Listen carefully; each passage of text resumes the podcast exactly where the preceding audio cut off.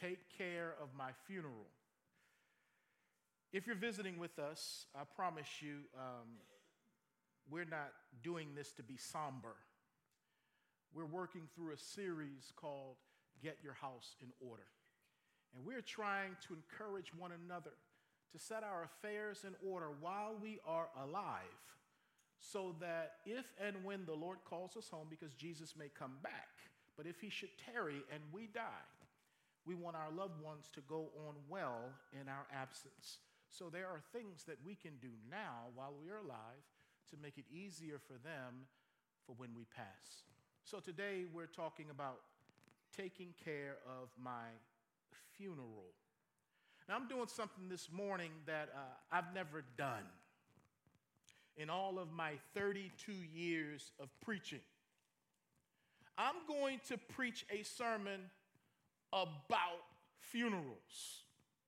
Now, I have preached sermons at funerals, but I have never preached a sermon about funerals. So this is new for me, just like it's new for you. A funeral is a public or a private ceremony that honors a recently deceased person.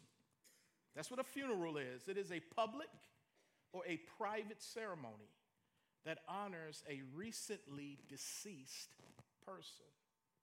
In the days of biblical antiquity, they didn't have funerals as we know them today. Due to expedited decomposition, they would bury the deceased almost immediately and then they would mourn afterwards, sometimes up to 30 or 40 days after the person was buried.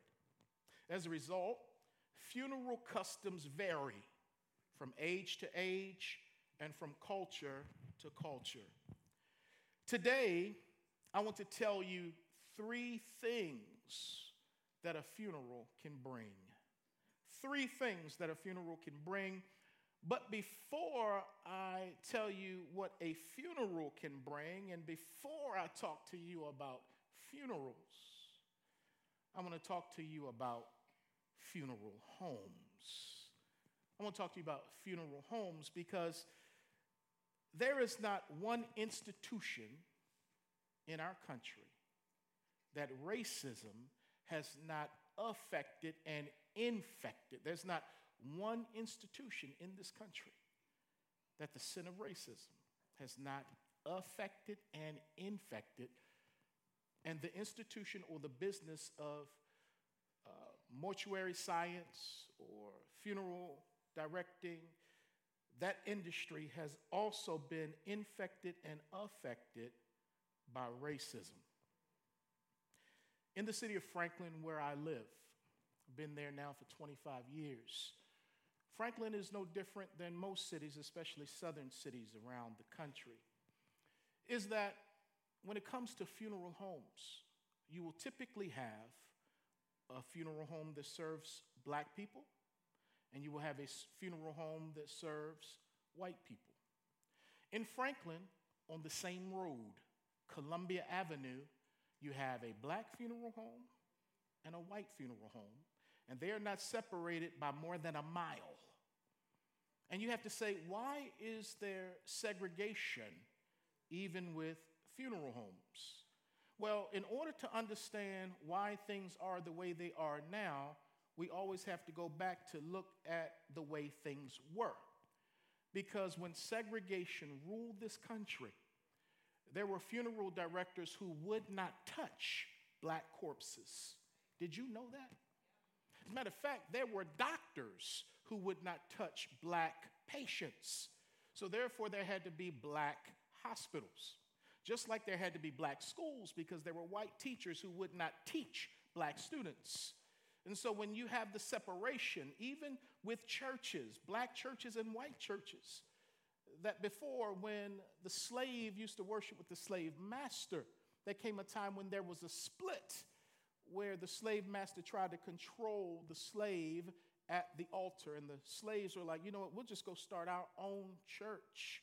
So there's a reason for when we see separations and divisions in our country. So when you have separate parishes and separate pews and separate people, and you view certain people as property, we go to this place where there are separate funeral homes in Franklin. And not only separate funeral homes, but separate cemeteries as well. In Franklin, where I live, there is a funeral, a, a cemetery for black people. There's a cemetery for white people. The cemetery for white people is called Mount Hope, at least in the community where, where when we first lived in Franklin, uh, was the, this l- large cemetery called Mount Hope. And that was on flat land. But the cemetery for black people was on a hill. And that was named after Toussaint Louverture, the slave who rebelled uh, against the, the French who were in Haiti to win the nation's independence. And so the black folks cemetery is called Toussaint Louverture Cemetery. It's on a hill. And many of the gravestones are unmarked. And for the longest time, the grass was not cut. It was just not a beautiful place at all. But right next to it was the white cemetery. And it was well kept and taken care of. But there was a man who came into our community years ago. He was a pastor. And uh, when he retired, he became like a professor and a pastor of pastors. And his name was Bill Lane. And this was uh, over 20 years ago. And when he came here and he saw the racial division, he said, You know what? Uh, as a white brother, I'm asking for you guys, because a bunch of black preachers and white preachers were getting together, and he was one of our leaders uh, with the Empty Hands Fellowship, is what we called ourselves back then. And he had made arrangements with his family in advance that when he died, he wanted to be buried right there on the line between the black cemetery and the white cemetery. And if you go by there today, you will see a marker to him, Dr. Bill Lane, right there. Uh, but it takes us doing some intentional things to change the way things were and even the way things are. And for those who want to say, man, I don't believe it. Why do you got to bring that stuff up? I know there's Waters Funeral Home for black people and Williamson Memorial Gardens primarily now for, for, for white people. Well, I'm a pastor that has to work with both funeral homes because I pastor both people. But there are pastors who never work with Williamson Memorial Gardens, and there are pastors who never work with uh, Waters Funeral Home, but I work with both of them. And I'm thankful for that. But there's this divide that we have here. And even in Mississippi today, when the coroner gets the body, there was a time because of segregation when the coroner would call the black funeral home to come get the black body, and he would call the white funeral home to come get the white body. But the love of money is the root of all evil. And so what happened was the coroner, which was a, a white led institution, would start calling, or rather, would only call the white funeral homes, regardless of the ethnicity of the person who died, in the spirit of, hey, we're all coming together in unity. So I'm to only call the white funeral homes to come pick up the black and the brown and the white bodies. Meanwhile, the black funeral homes are going out of business.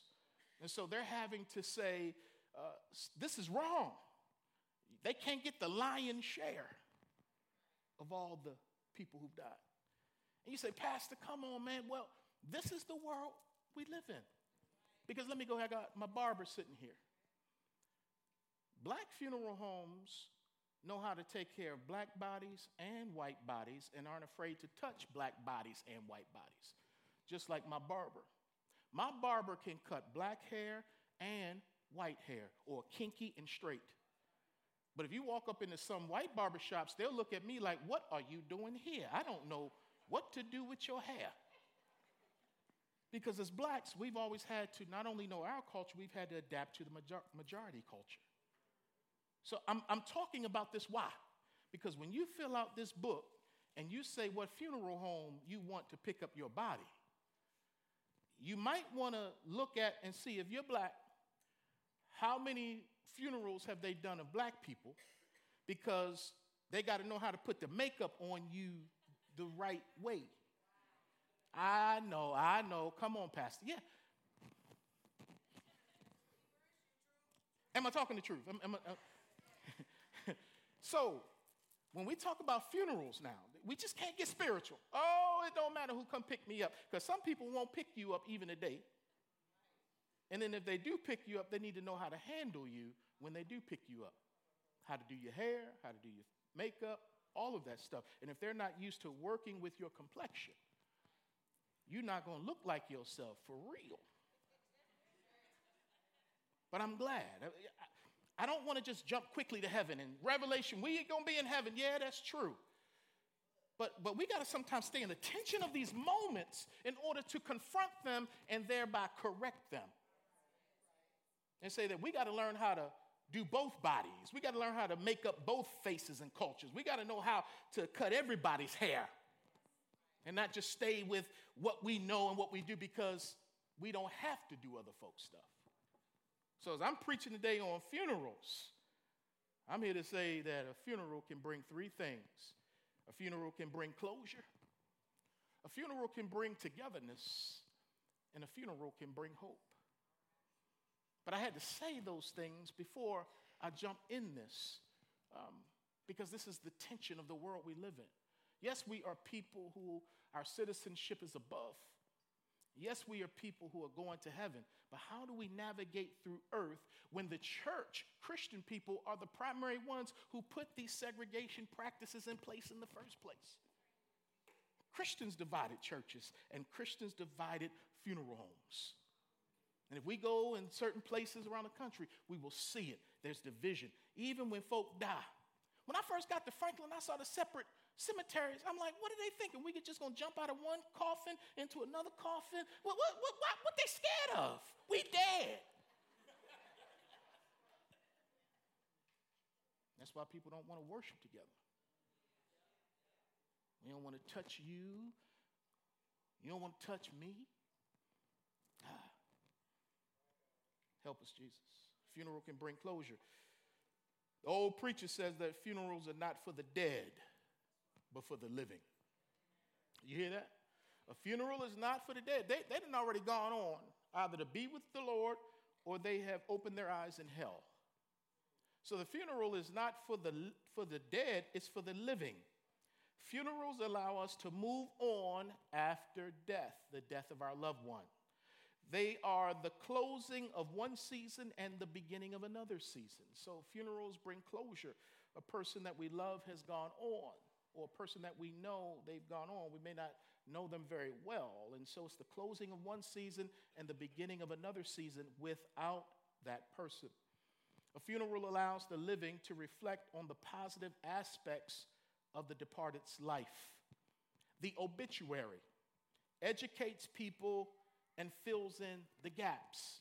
There are times I go to a funeral and I may not know the person really well, but as I read the obituary, I see where they went to school, I see when they got married, I see how many children they have, I see some of their passions and hobbies. I'm like, wow. So it helps connect the dots. If the obituary does that, the eulogy brings it all home. Eulogy comes from the Greek word uh, blessing. So a eulogy is a word of blessing.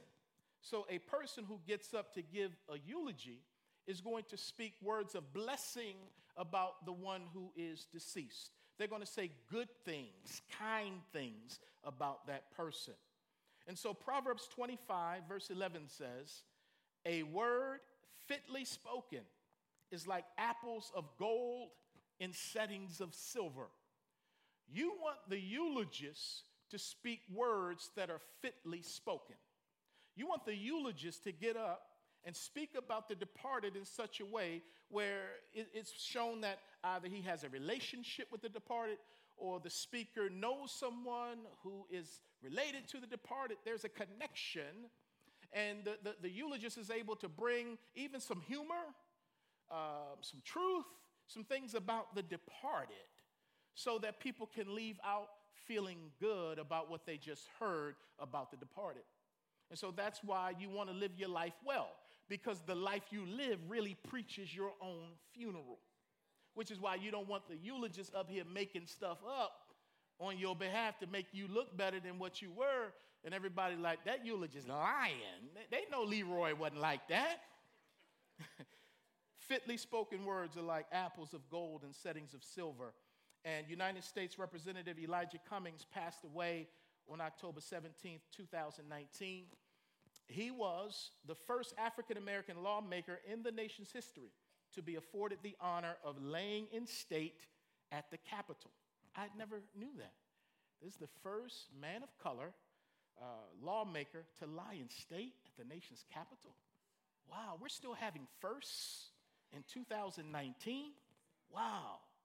Former President Barack Obama gave Representative Cummings eulogy. And to me, his words were fitly spoken like apples of gold in settings of silver.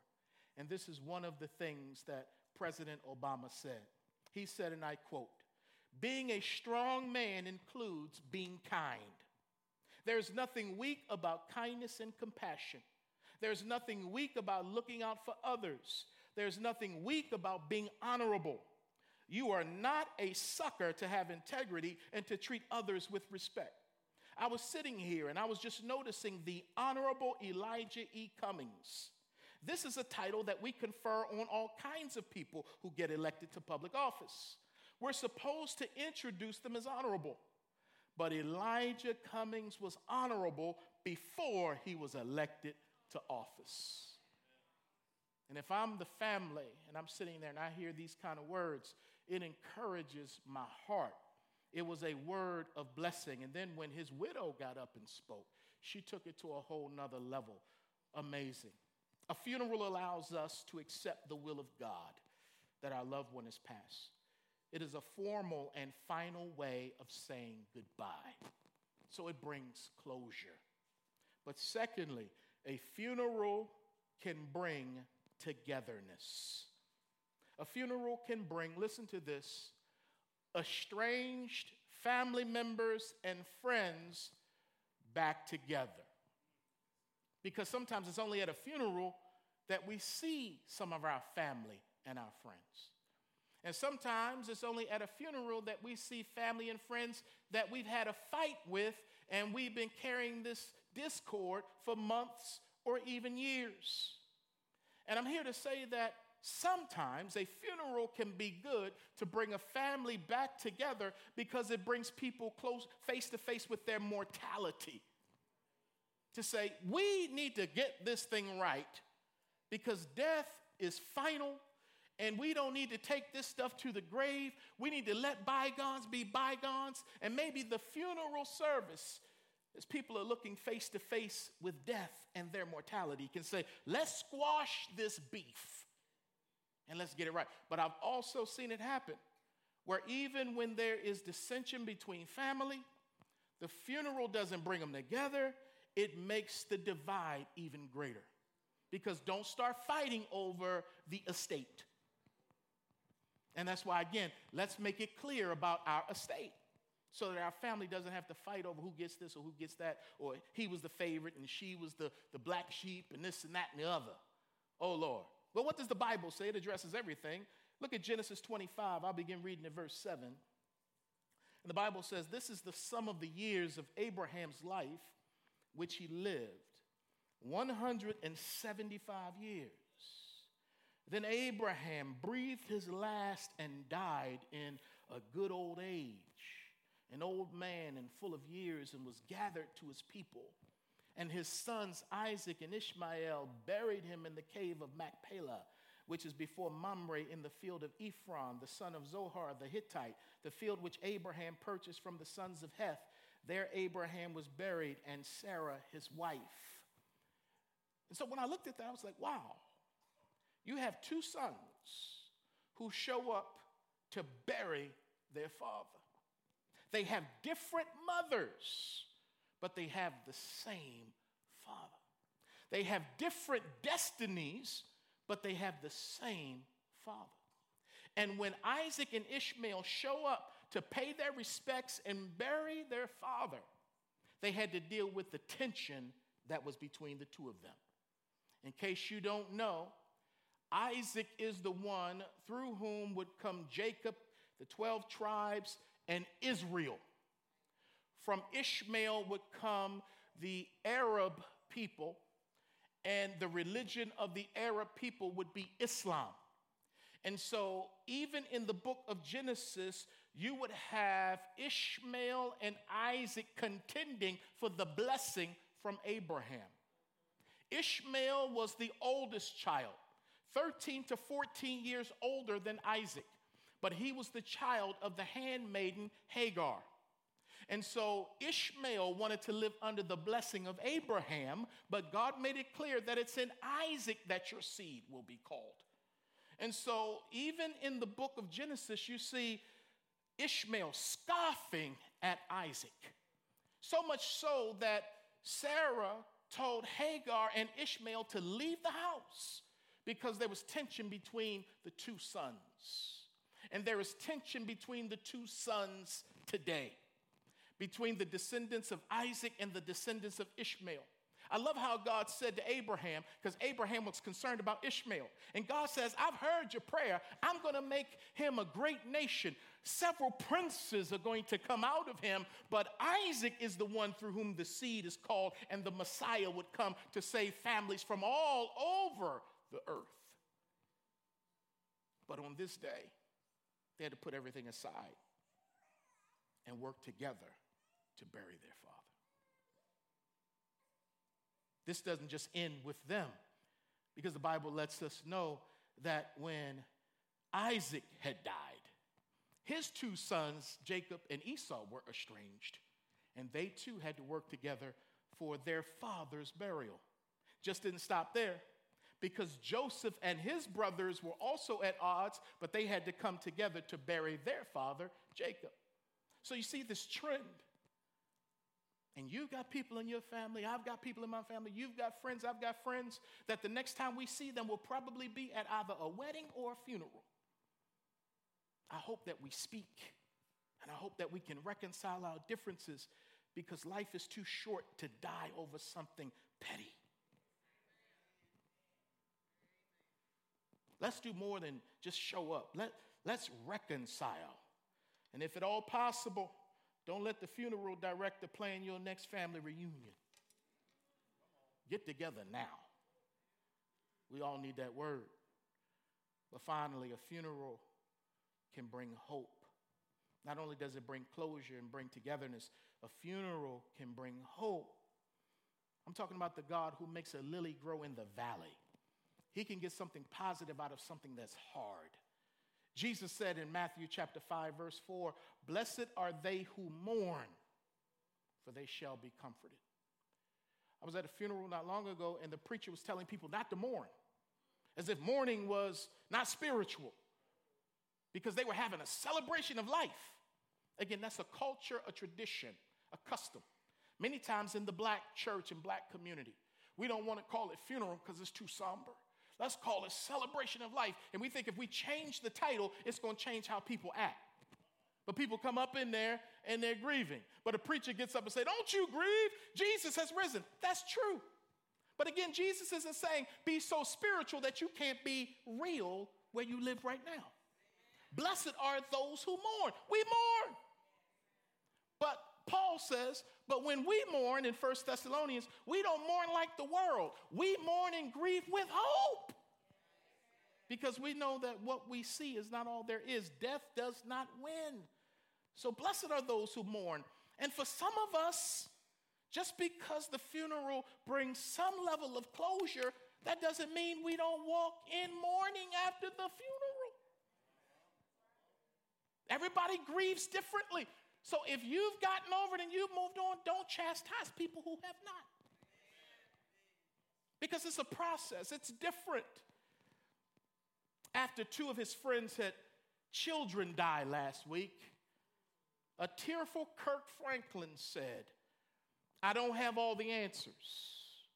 What I don't know does not cancel out what I do know. Two of his friends lost children, had children die. And death is already unnatural.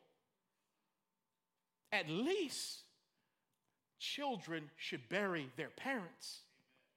But when parents have to bury their children, there's no quick fix, there's no cliche, there's no Bible verse that'll fix that agony and that pain. You just got to stand with people and pray with people and hold their hand. And I love what Kirk Franklin said with tears streaming down his face. What I don't know does not cancel out what I do know. I don't know why God did this. I don't know why God allowed this. I don't know. His ways are higher than my ways. But what I do know is that God is faithful and God is able. What is it that you know? Man, sometimes you just got to go to the Bible and ask folk. Uh, uh, Job, what is it that you know? Job chapter 19, verse 25, Job says, For I know. Job, what do you know? Remember now, he didn't know why he was suffering the way he was suffering. Like, this is unreal. This is unusual. I've lost all of my children. I've lost my wealth. I've lost my health. He says, I don't know. I don't understand. But one thing I do know is that my Redeemer lives. And he shall stand at last on the earth. And after my skin in, is destroyed, this I know that in my flesh I shall see God. So he said, My skin is going to be destroyed, but in my flesh I'm going to see God. So he's already speaking about a resurrection of his body. He says, uh, Whom I shall see for myself, and my eyes shall behold, and not another, how my heart yearns within me to see God. Because he knows that his Redeemer lives. So when there's an unexpected death, a violent death, a death of one of your children, and it doesn't make sense, and you don't know why, I hope that what you don't know does not cancel out what you do know. And I'm the grandson of a Baptist preacher. So let me, if you will, just for a moment, just try to do what my grandfather would do at funerals. When there would be a death like this, and he would have to get up and encourage the people about what we do know. He would say, I know my Redeemer lives.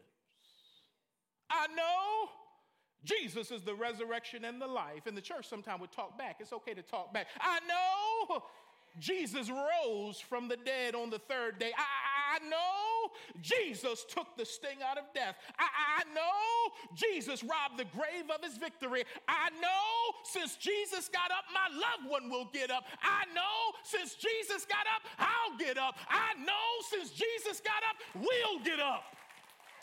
That's the hope. That's the hope. And I don't know why God ordained my father to die on May 21st, 2000, at the age of 59.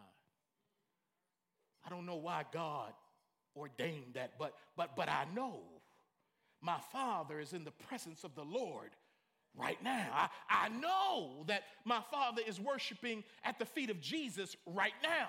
I know my father has a new body right now. I know my father is walking streets of gold right now. I know my father is enjoying fellowship with the other saints of God right now. I know my father has his own mansion in glory right now. I know my father has had every tear wiped out of his eyes. I know that my father will never know the sting of sickness and death again. I know this to be true. And this holds me when I don't know what's going on. And I know I'm going to see my father again. That's the hope, man. Because if Christ has not been raised, we are all the men most miserable. If he didn't get up, we ain't getting up. But since he got up, death could not hold him down. So at a funeral, we mourn, but we mourn with hope. Ah, what I don't know does not cancel out what I do know. You see, there are five basic stages of grief there's shock, denial, anger, depression, and ultimately resolution, where the person accepts it. But for a believer, I'm going to add six, and that is hope. We've gone through the shock, the denial. We're human. We're saved, but we're human. We've gone through the anger, the depression, the resolution, but also the hope. And the Bible says that hope does not disappoint. The Bible says that hope is the anchor of the soul. The Bible says that faith is the substance of things hoped for. Hope is a positive expectation of the future that everything's going to work out all right because God is all right and God is good and this too shall pass. So at a funeral, we should get some hope. We don't leave it with death. We confront it, we deal with it, but we close with the resurrection. We close with hope. A resurrected Savior. Now, don't do what I did last week. Don't do what I did last week. I, I went to the Titans game last week. Me and the Titans, we, we got a thing going on right now. I'm not really fully committed, but, but I got these free tickets. And I said, all right, I'll go. Me and my daughter went. And the Titans are doing their thing. You haven't had been to a Titans game unless you've had at least one or two heart attacks.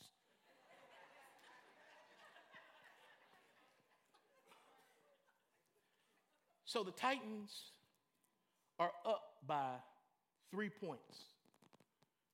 And there's like a fourth and inches, like right at midfield, not much time on the clock. And they, they go for it. Don't get it. And I said, Oh my goodness, Philip Rivers has too much time on the clock. And I know they're going to play the prevent defense, and the prevent just prevents you from winning. I know they're going to do it. And I watched a couple of plays. Philip Rivers went down there, pop, pop, pop, pop. I'm like, here we go. They're about to get, they're going to get close enough to not only get a field goal, they're going to tie it. They're going to get close enough. They're going to win this thing. So I got up with my daughter. I said, I can't stand to watch this because I know what's going to happen. And we walked out, and we had good seats too. And we walked out. I don't know why I said that, but I just need to say that. We walked out to beat the traffic. And while we're walking to where our car was parked, that I paid $30 for parking. I don't know why I said that too. That still hurts. and while we're walking across the bridge, the stadium is roaring. And I look back to the Jumbotrons. And I'm like, something is going on. I wonder what's happening. But I couldn't see because I left the stadium. and then I'm saying to myself, I know they didn't turn this around because defeat was inevitable. I know they didn't turn it. Then after a while, we took a few more steps, and then the explosions happened. The, the, the, whenever the Titans do something, win or score a touchdown, the boom, boom, boom. So I'm hearing all the explosions, and I'm like, what's going on there? So I grab my phone to hit ESPN, and I look at ESPN, and I see that the Titans won the game when it looked like they were going to lose the game, but I left the game because I didn't have faith that they could pull it out. And when it comes to the resurrection, there are a lot of folk who left the game. They're like, ain't no way he gonna beat death. Ain't no way he gonna get up. And they just gave up on the Lord. But I'm here to let you know, poof, poof, poof. He got up. He got up. You win if you're with him. He got up. and I'm on his team. So funerals are not for the dead, but for the living. Therefore, let's get our houses in order. Funerals bring closure, they can bring togetherness. And let's pray to God that they bring hope.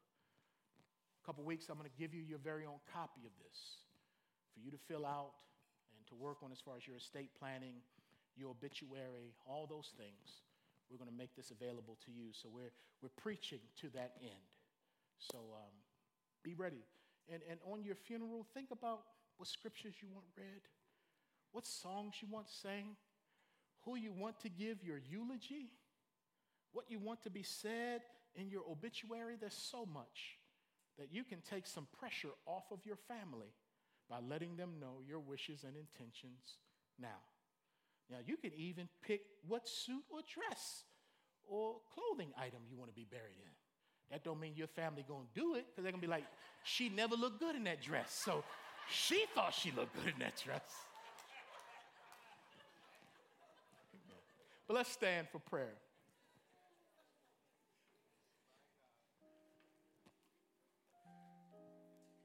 Before I dismiss you,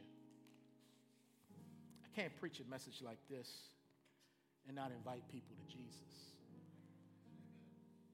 Listen to this Jesus never had a funeral, but he did have a eulogy. He had a eulogy. Someone said something kind about him. Who was it? One of the thieves on the cross. He said in Luke's gospel, he said, uh, We're suffering for stuff we've done wrong. This man hasn't done anything wrong. That was his eulogy. Jesus never did anything wrong. But he died for people like you and me who do wrong things constantly. It's called sin and it separates us from God. And I love what that thief went on to say to Jesus. He said, uh, because he recognized that Jesus was a king, because Pilate had put the inscription over his head, King of the Jews, and he wrote it in Latin, Aramaic, and Greek.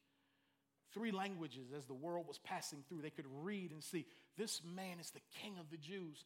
And that one thief who preached Jesus' eulogy, he said to Jesus, Lord, remember me when you come into your kingdom.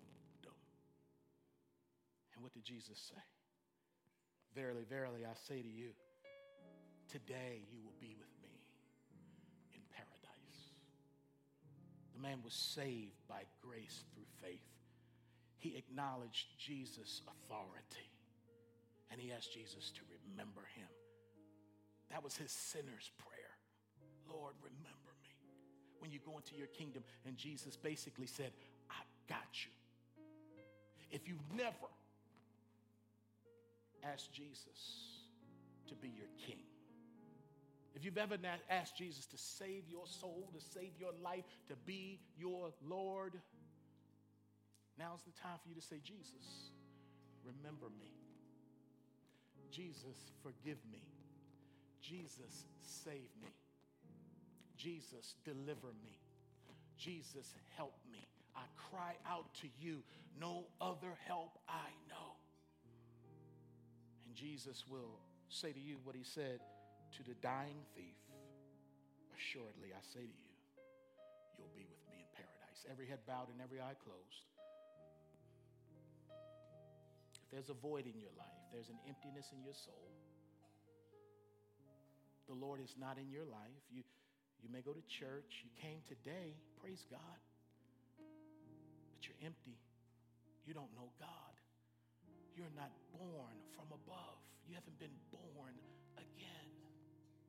You're still in your sin and you feel the guilt, you feel the weight, you feel the shame, and you want to know the one who died for your sins, who died in your place, who not only died but rose again. He's a living God, a living Savior.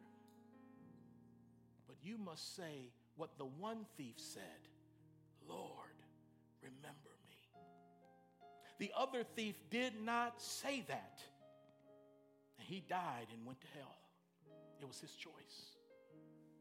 But while you still have a choice, because you're alive, if you've never trusted Jesus, now's the time. From your heart to the heart of God. Lord, save me. Let that be your prayer.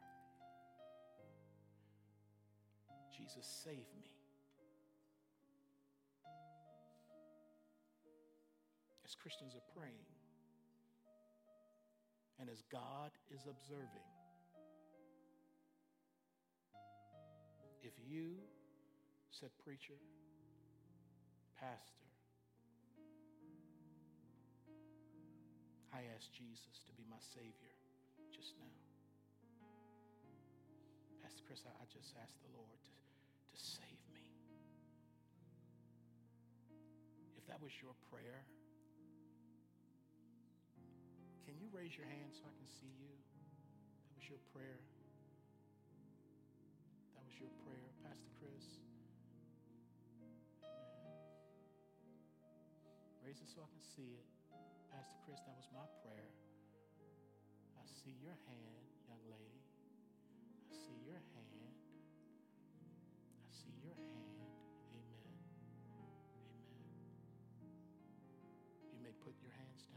Amen. You for. Father, thank you do what you do. And I pray that for those who raise their hand, that in their first act of obedience, Lord, they'll come and just shake my hand after service. Just come and shake my hand.